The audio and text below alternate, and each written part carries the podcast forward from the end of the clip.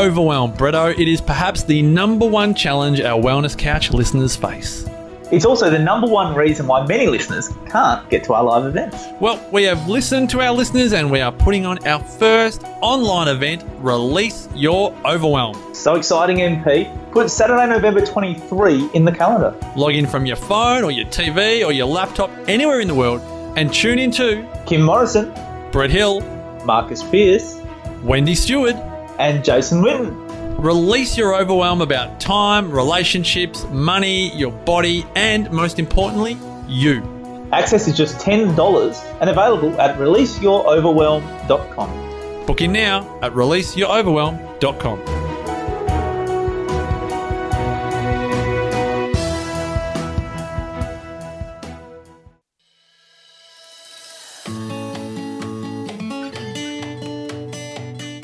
I'm Kim Forrester, and welcome to Eudaimonia, the podcast that is all about flourishing. More than just the mundane or pleasure and pain, Eudaimonia calls for us to create a good life. It's about fulfillment, inspiration, joy. So plug in, relax, and get ready for the goodness as we explore the characteristics and daily practices that can help you, your loved ones, and your community flourish. If we're to claim our personal power and find our place in the world, how do we do so while maintaining a healthy dose of humility? Stuart Taylor is the CEO and founder of SpringFox, previously known as the Resilience Institute in Australia, and he is the author of Assertive Humility Emerging from the Ego Trap. In 2002, in the midst of an incredible career that spread across aerospace engineering, IT, finance, and psychology, Stuart received a potentially devastating diagnosis of brain cancer, which led him on a personal journey back to physical, cognitive, emotional, and spiritual health. Stuart was on the Eudaimonia podcast early this year discussing resilience, and it's my absolute pleasure to welcome him back today to talk about the true power of assertive humility. Stuart Taylor, welcome back to the Eudaimonia podcast. It's a delight to have you back here again. How are things in Melbourne today? Uh, it's a great day here in Melbourne, Kim, and uh, wonderful to be back with your program. Now, you have authored the book Assertive Humility, and in that book, you're very careful to reference what you call assertive humility. So I think we should start the discussion there. Before we begin to unpack what assertive humility actually means, perhaps you can explain why you don't refer to standard everyday humility.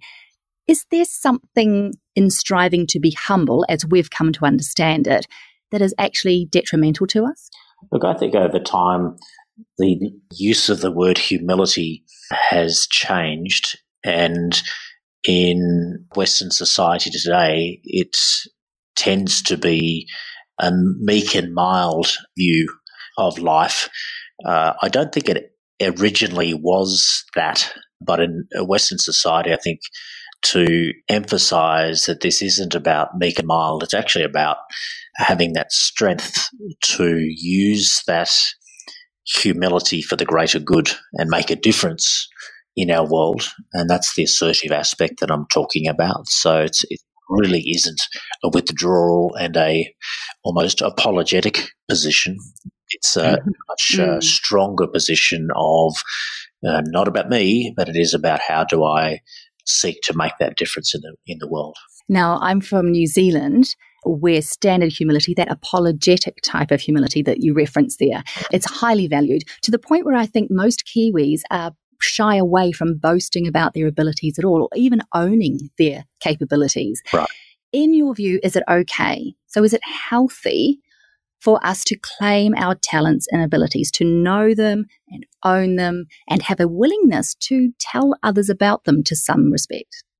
Look, I don't think that's what this uh, concept is talking about at all. And uh, if you're not careful, as soon as you get the word assertive into this conversation, it can very quickly become a narcissistic conversation, which can take you to a point of arrogance and and how, how great am I? Mm-hmm. Almost like the selfie syndrome that we've got into. Uh, uh, again, uh, I think the word humility uh, truly does say it's actually not about me. And the fact that I do have skills and talents, as everybody does, uh, I seek to use those skills and talents for the greater good. But it's not about uh, trumpeting those uh, skills and talents. It's, it is about focusing on on that outcome for others. So it's not about being apologetic about who we are or the skills and abilities we have. It's not about boasting about them or showing them off. It's it must be a nice balance in between this assertive humility. Yeah, I'm not sure that's an easy thing to do. And I, I think the uh, messages that we receive in our childhood from our parents, from our schools, and then through media, and particularly particularly the generations coming through with social media part of their lives, it's I think a very tricky line to uh, travel. Everything seems to be exactly the opposite uh, around uh, what do I do, uh, how do I do it, what do I dress like, um, am I accepted? All of these things take us further and further away from uh, this concept. I think overwhelmingly what I found in your book is that assertive humility is tricky, it is complex, and therefore the steps that we take in order to discover assertive humility or start to claim it are actually quite deep and complex as well. So you write that in order for us to embody assertive humility, we have to sort of move out of ego based behaviors, correct? That's sort of the underlying premise of your book. Um, and I think many people would be surprised at the different ways that our ego manifests itself. Can you explain the different ways that ego can drive our behavior? You do outline four particular facets of our personality that can come out in different mm. ways. Uh, so I, I, think the misunderstanding around ego, and, and, again, it is more and more misunderstood in this world of shopping centres and selfies, but it does, for me, come to light when we overcare mm-hmm. about self, uh, when we undercare about self. Mm. Uh, when we overcare about others or when we undercare about others. And so those those four aspects of overcaring and undercaring really sum up this idea of am I uh, protecting this uh, Teflon coating that I'm trying to wear mm uh, such that I do stay safe and strong in my world. And probably the most common of all of those is the over caring about others. And when I say that, I mean the views of others to the point where we're continually checking in mm. with am I saying, doing, owning, uh, experiencing the right thing uh, in the eyes of others. And I think the research could not be more clear that this is the quickest way to destroy your own resilience. Mm because it's in the it's in the hands of an external party rather than coming from within. Um, that's certainly been my modus operandi in the past, the, the over caring about others, that desire to be liked. But interestingly, there are also ways that we can undercare to our detriment. And I think when we talk about a lack of humility, most people would understand this sort of sense of uh, undercaring about what others think of us which can manifest itself in forms of narcissism or yes. apathy. But undercaring about ourselves is also a very destructive way that the ego can present itself. Tell me more about undercaring about ourselves. So I think the issue in terms of undercaring about self, uh, in a way, can uh, be created from overcaring about others, insofar as we're pushing so f- hard to achieve praise, promotion, dollars, uh, respect from others that we actually then neglect investment in self that allows us to be living that healthy, happy uh, life where we do use our strengths and skills. However, we are also taking that rest opportunity or that holiday that makes it a sustainable encounter. And mm. so this trap that we get into where we can't for the for the life of us, you know, not be switched on the whole time and available the whole time in case we miss something it means we don't build in that time for ourselves uh, that allows us to be healthy human beings. You define this particular behavior, the undercaring about self, as the me last behavior. Mm. And I find it really interesting, Stuart, because I think for many people, being selfless is something to be celebrated. Yeah. But there's obviously a sense of martyrdom and certainly a sense of self destruction if we do not place self somewhere in the picture. Has that been your experience? It, it's where it's got to start. And I, I think it's often a confusion between two words that are somewhere in the mix of assertive humility. The first word is compassion, which I see as pretty well synonymous with the term assertive humility. You know, I care so much about others and I care so much about me that I take this strong position and do and say things that are going to achieve a better outcome. The less optimal view of the word compassion is called sympathy. And when I'm in sympathy, you know, it is much more of a, a pity party and, in a way, a disempowering view and when it's applied to others, it absolutely kills trust, respect, and doesn't really solve or help them solve any issues. When it's applied to me, that is that martyrdom that you talk about. And I'm the one that ends up getting carted out uh, mm. on a stretcher because I've taken that carer syndrome on and uh, I'm the one that ends up suffering. Let's come back to you were talking about compassion there because overwhelmingly I found your book to be about balance. Uh, mm. particularly the balance of ego with humility as we've come to know it. And one of the many concepts that you balance in your book is the idea that it's equally as important to show compassion for others as it is to take good care of ourselves, as you were describing there. But how do we go about balancing those needs? And why does it actually matter that we do so? I, I think you use the word balance. I would probably add to that and say it's about prioritization. And by prioritization, I mean when I get out of bed each morning, what do I do that attends to self in mm. terms of exercise, stretching, meditation, good breakfast, uh, having had a good investment in sleep? Taking time on the weekend to do something other than work that uh, mm-hmm. rejuvenates the soul. But all of these items or uh, investments are very much a prioritization that allows me to then be there for others. And, and so, sure, it's balance, but it's actually prioritization. You know, did I do some exercise this morning? Did I? Yes or no? Mm. Uh, did I brush my teeth this morning? Well, yes, I tend to do that because I think it's important. Well, then why didn't I do that? Did, why didn't I go for that run? Obviously, I haven't rated it as important yet over time. It will actually make it impossible for me to be there for others. Mm. And on the flip side, those who aren't quite so used to being there for others would actually benefit from learning to prioritize work or family members or friends at times through their day. Yeah, it's very, very true, isn't it? And uh, so this all lands somewhere on a spectrum, doesn't it? And uh, the extent to which I spend two hours in that gym each day, uh, you, would have to say, well, okay, where does that, uh, what is missing? Who is missing out mm. in that in that life that perhaps could be attended to? But you know, no, no, there's no judgment here. I guess is the is the important thing as well. And so each of us are on that journey. I think the, the question is, is it actually landing in a way where um, lives around me, including my own, are being improved, or, or is it going the, the other way? And and when you look at the research into organisations, you can see we are not doing this well at all. We are operating with huge levels of busyness, intensity, uh, burnout, mental illness, and we're seeing this even at, even in our own research at Springfox.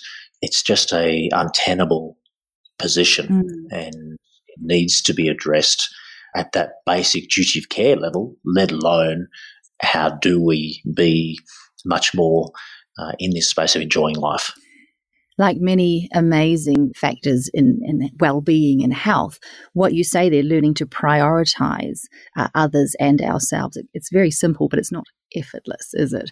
That's the important thing I think that people understand. Now, before we move on, I want to ask you about fabricated futures. You wrote about this in your book. What is a fabricated future, Stuart? And how does this concept undermine our ability to enable assertive humility? Look, I, I take a, a very strong view here. Human beings, we are so smart, we are dumb. I have two dogs. Their names Monty and Carlo, and you know what? They are the happiest animals on this planet. Mm-hmm. They're fed, they're watered, they have uh, lots of love, but they don't think that much about what's going on. In fact, their life pretty well is spent in the present as human beings, we have this amazing extra brain power to wonder what's going to happen to me in the next minute, in the next hour, in the next, you know, whatever you want to put on that scale. And it's out of this future interrogation where we start to come up with scenarios that perhaps aren't looking so so great. Mm. And you know, I've just been asked to go in and do a presentation to the executive team. Well, what does that do in my brain? Mm.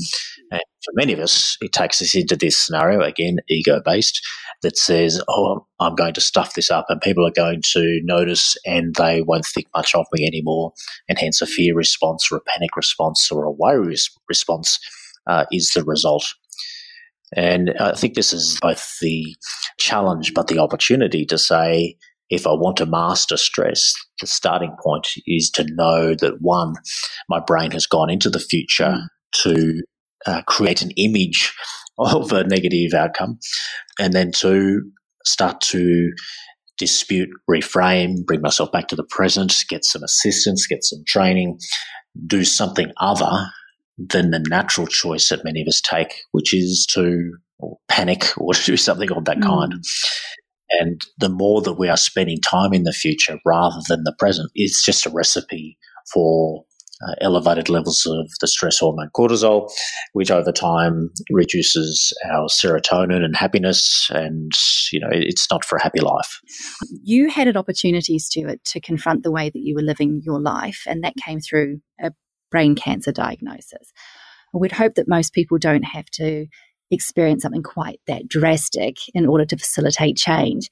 In your experience, what are some of the more subtle signs that we're living out unhealthy or destructive patterns? Yeah, look, it's um, it certainly was a big journey for myself and for my family and, and friends, and I would certainly not uh, uh, advocate it as a pathway. But you know what? There's nothing like a enormous mirror test to ask those bigger mm. questions. And I think there are both macro and more micro ways to lead into that learning. I think one of the macro ways, and it is something that as a society we seem to have done our best to eliminate, and that is what is our spiritual reflection that we might have on a daily or weekly basis. Mm look, as a, statistically, we know that conventional religion has uh, plummeted. Uh, so, investment of time in be it a Sunday attendance or whatever that might be uh, is you know disappeared uh, for for many people. It doesn't have to be religion, but what might I be doing to take time to ask some of the bigger questions on a semi regular basis? Mm. Or do we just fill our day and our week with busyness and pleasure and entertainment, which really gives you no opportunity to do that. So I think that is one of the elements. In terms of understanding when I am perhaps not in an optimal place, there's a, a model that we've developed that actually tries to articulate that, this downward spiral. And it does start at a pretty basic level called the confusion level. And it's at this level where I am saying to myself quite often, you know, I'm so busy, I've got so much to do, I don't even know where to start. And our research would suggest that there's a significant percentage of the population which is living in that confusion level of the spiral, mm. and by association, their organisations. And the ripple effect of that is, if you like, a, it just gets bigger and bigger rather than a point of recovery. And so when it does get bigger, what you end up with is a place of cognitive dysfunction where the brain just can't even think. It's almost like, you know, you're driving home at night, you don't even remember how you got home, that sort of cognitive checkout. or maybe you're talking to that loved one at home and you haven't heard a word that they've said you know, we all have this experience, but it's one of those signs that says, you know, am, am I actually living or am I sort of kind of mm. checked out? Before heading down to much more dramatic levels, such as withdrawal, physical vulnerability where immune system's crashing, and then down to some of the mental illnesses. And, and to be able to be tuning into that journey earlier rather than later is, I think, fundamental uh, for anybody that is perhaps not investing in their resilience rather than waiting to the point where your neurosurgeon gives you some really, really bad news. So, you covered there obviously uh, the need for self awareness, particularly of our emotional state and our physical endurance. You're also very open about the unhealthy traits that you adopted at various points in your life. So, the, the, the behaviors such as perfectionism, overcaring, arrogance, but that's obviously done with the benefit of hindsight. You can look back now and go, oh, look at who I was, look at how I was behaving at that point. It can be really, really difficult, Stuart, to notice unhealthy traits and behaviors in ourselves as and when we are actually displaying them.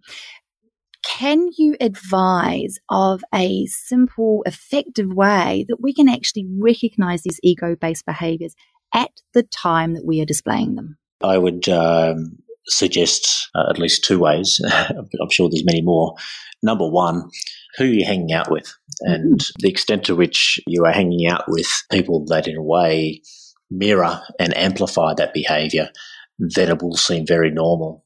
And I think the idea of having a mentor in life who is much more of that assertive humility will just make that such a, a stark comparison. So I think that is that is fundamental. The other is what I somewhat alluded to earlier, and that is can you bed down a daily meditation practice where there is opportunity to reflect, to check in, understand the emotions that I've experienced, what has been the impact that I have had on others, you know, part of that can be a, a, gratitude exercise where you are linking back into positive impact I'm having on others and the extent to which internal chit chat is that of arrogance and personal success. Uh, I think that becomes mm. more obvious more quickly. The starting point of all of that, though, has got to be a willingness to go on that journey.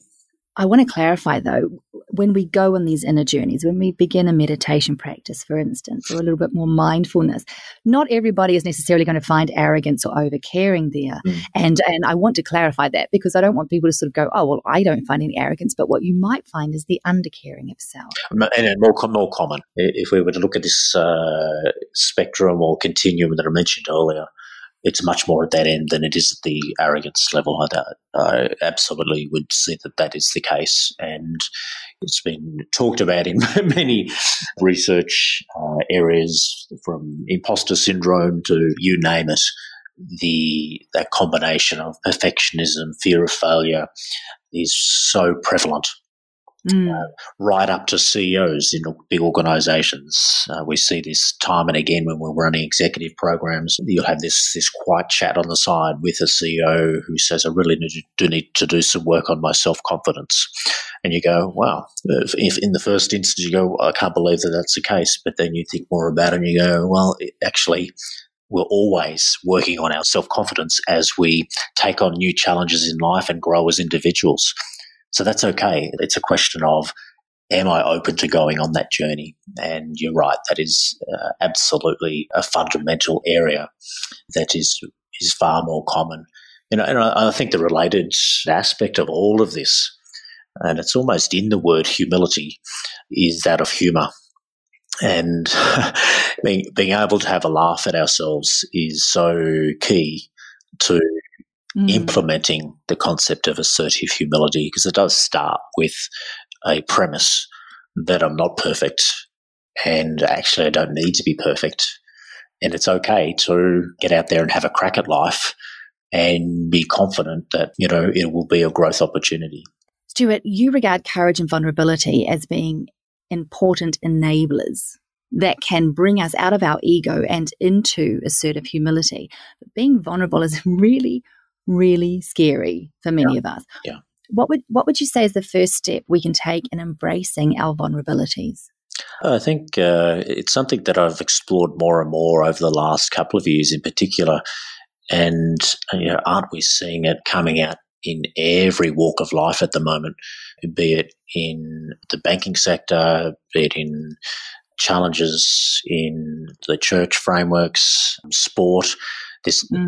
this, topic around trust is so fundamental. At the end of the day, we are as human beings, we are still animals, and we just happen to be tribal animals. And the extent to which we feel safe enough to be vulnerable is is a starting point. I mentioned cortisol before, is that stress hormone, and serotonin is the happiness uh, kick. Mm. Well, oxytocin is the trust hormone, and the, and the extent to which we are in an environment which we have nurtured or has been nurturing to build these bonds, then we are more likely and open to being vulnerable. And that's where growth happens. It, does, it doesn't happen when you're watching your P's and Q's and you're not able to use that, you know, that sense of free flowing conversation and humor.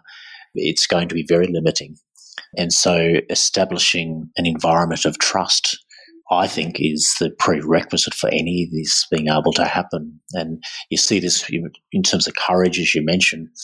Courage isn't easy. In fact, it's quite uncomfortable. It's less uncomfortable if you're doing it within a more trusted environment. I think it comes down to once again being cognizant of who we're surrounding ourselves with and also taking responsibility for the environment we are creating through our own actions and choices, correct? If we want to be in a trusting and trustworthy environment, then we need to make sure that we are both trusting and trustworthy. Uh, it, it, just works both ways. You're so, you're so right. And uh, we've taken this concept even further as part of the work we do at uh, Springfox to say it's actually about trust in action. And so mm-hmm. it's not about, you know, do I look at you, Kim, and say, oh, yeah, I really think Kim is trustworthy.